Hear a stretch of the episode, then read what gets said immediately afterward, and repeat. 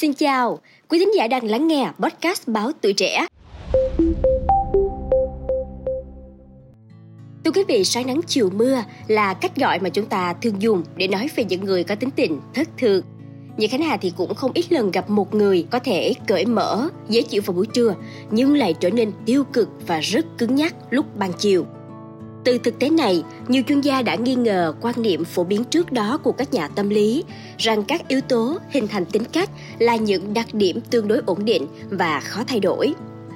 Năm 2004, giáo sư Peter Molina, chuyên gia về phát triển con người và tâm lý học tại Đại học bang Pennsylvania, Mỹ, đã gọi tên những biến động cảm xúc nhanh, ngắn, về đau ngược của một người là Interindividual Variability, viết tắt là IIV mà ta có thể hiểu nôm na là tính tình lúc này lúc kia đó. Theo tạp chí Scientific American, thì trên thực tế, những người có tính cách sáng nắng chiều mưa này thậm chí còn nhiều hơn những người hướng ngoại hay là hướng nội quanh ta. Do đó, nghiên cứu này đã chỉ ra rằng thất thường cũng là tính cách. Giáo sư Molina cho biết là các phương pháp kiểm tra tâm lý bằng bản hỏi với giả định rằng tính cách chúng ta ổn định là sai lầm. Từ đó nhờ các nghiên cứu khoa học có ứng dụng tri thức toán và vật lý mà tầm quan trọng của loại tính cách lúc này lúc kia được chú ý nhiều hơn. Chúng ta cũng có hiểu biết mới về loại tính cách này. Một trong những nghiên cứu lớn về tính hay thay đổi đã diễn ra làm 3 đợt kéo dài suốt 20 năm với hơn 3.500 người. Trong nghiên cứu này, David Almeida, chuyên gia tâm lý học phát triển của Đại học bang Pennsylvania và các đồng nghiệp đã hỏi các tình nguyện viên về mức độ căng thẳng và cảm xúc trong 24 giờ trước đó của họ trong 8 ngày liền. Các yếu tố gây căng thẳng được nêu gồm cãi vã với người nhà, đến hạn chót phải hoàn thành công việc, áp lực việc nhà và các rắc rối hàng ngày. Các nhà nghiên cứu cũng hỏi về cảm xúc vui, giận, sợ, lo lắng và hoạt động thể chất và giấc ngủ của tình nguyện viên – Họ đã lặp lại khảo sát này hai lần nữa mỗi 10 năm. Ameda và nhóm nghiên cứu kết luận rằng các trải nghiệm hàng ngày vốn được coi là tương đối không quan trọng với sức khỏe, có ảnh hưởng ngắn hạn và dài hạn đến nhiều loại cảm xúc, thể chất và nhận thức của chúng ta. Nhóm của Ameda đã tính toán để xác định trong những đặc điểm thường được cho là tính cách cố hữu của một người, chẳng hạn như là gắt gỏng thì sẽ có bao nhiêu phần trăm thực sự là bản tánh, bao nhiêu phần trăm là bộc phát.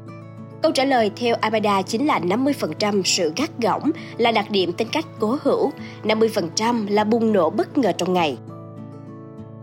Nhiều nhà nghiên cứu tiếp tục đi sâu tìm hiểu tác động của hoàn cảnh đến tâm lý bộc phát của một người. Một trong số đó là Nilam Ram, giáo sư tâm lý và truyền thông của Đại học Stanford – Cụ thể thì ra muốn biết những biến động tính cách hàng ngày, hàng giờ của một người liên quan ra sao với bối cảnh nơi chúng xảy ra, như là cơ quan, nhà riêng hay là phòng khám bệnh. Trong nghiên cứu của ông, các tình nguyện viên sẽ báo cáo về cảm xúc mỗi giờ của họ. Kết quả nghiên cứu cho thấy, cảm xúc là sự kết hợp của một số khía cạnh trực tiếp của môi trường và các yếu tố trong tính cách của mỗi người, nghĩa là họ phản ứng ở mức độ nào với tác động xung quanh và điều chỉnh cảm xúc tốt ra sao. Trong những năm gần đây, Michael Newman, nhà nghiên cứu tâm lý và nhà trị liệu hành vi, nhận thức của Đại học bang Pennsylvania, càng thấy rõ tầm quan trọng của loại tính cách dễ thay đổi thất thường với nghiên cứu khoa học và điều trị. Bà Newman cho biết khi chưa có điện thoại thông minh, bệnh nhân hoặc người tham gia nghiên cứu phải điền bản câu hỏi về cảm xúc của bản thân trên giấy hoặc một thiết bị điện tử kiểu cũ. Sự viên toái của nhiệm vụ này khiến nhiều người mô tả qua loa, do đó dữ liệu này có thể xem là vô giá trị. Còn hiện nay thì nhờ các ứng dụng trên điện thoại thông minh, các nhà tâm lý có thể theo dõi cảm xúc và trải nghiệm của mọi người ở nhiều thời điểm trong ngày và nắm bắt được các sắc thái tâm lý đa dạng của họ. Điều này đã mang đến cái nhìn mới mẻ với một số bệnh lý.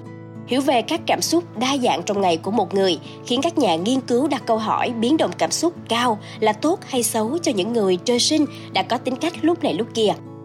Mà Newman thì cho rằng sự thay đổi cảm xúc là tốt, muốn nghĩ xấu cũng không được vì cho đến nay không có bằng chứng cho thấy vào một thời điểm nào đó đây sẽ là triệu chứng của bệnh tâm thần. Một số chuyên gia khác thận trọng hơn nhưng theo họ thì sự đa dạng về cảm xúc không hẳn sẽ tác động xấu đến cuộc đời ta. Người tính lúc này lúc kia có thể thích nghi thành công với tính cách trời ban này. Hay như chia sẻ của David Brost, một người sinh ra với tính cách này, cho biết những người có sự đa dạng cảm xúc, có khả năng tự kiểm soát bản thân tốt hơn, ít uống rượu hơn khi bị căng thẳng, ít bị kiệt sức và ít phải đi khám bệnh. Nhìn chung là họ sẽ có sức khỏe tốt hơn. Jody Weinbach, phó giáo sư trường luật Isadi Barcelona cho rằng sự đa dạng về cảm xúc, việc đột ngột chuyển tông từ nhiệt tình, hăng hái đến buồn bã, sợ hãi giúp chúng ta thích nghi tốt hơn với các tình huống khác nhau trong ngày. Tôn trọng những cảm xúc lên xuống này còn giúp chúng ta hiểu bản thân mình hơn. Cảm ơn quý thính giả đã lắng nghe số podcast ngày hôm nay. Đừng quên theo dõi để tiếp tục đồng hành cùng podcast Bao Tuổi Trẻ trong những tập phát sóng lần sau. Xin chào tạm biệt và hẹn gặp lại!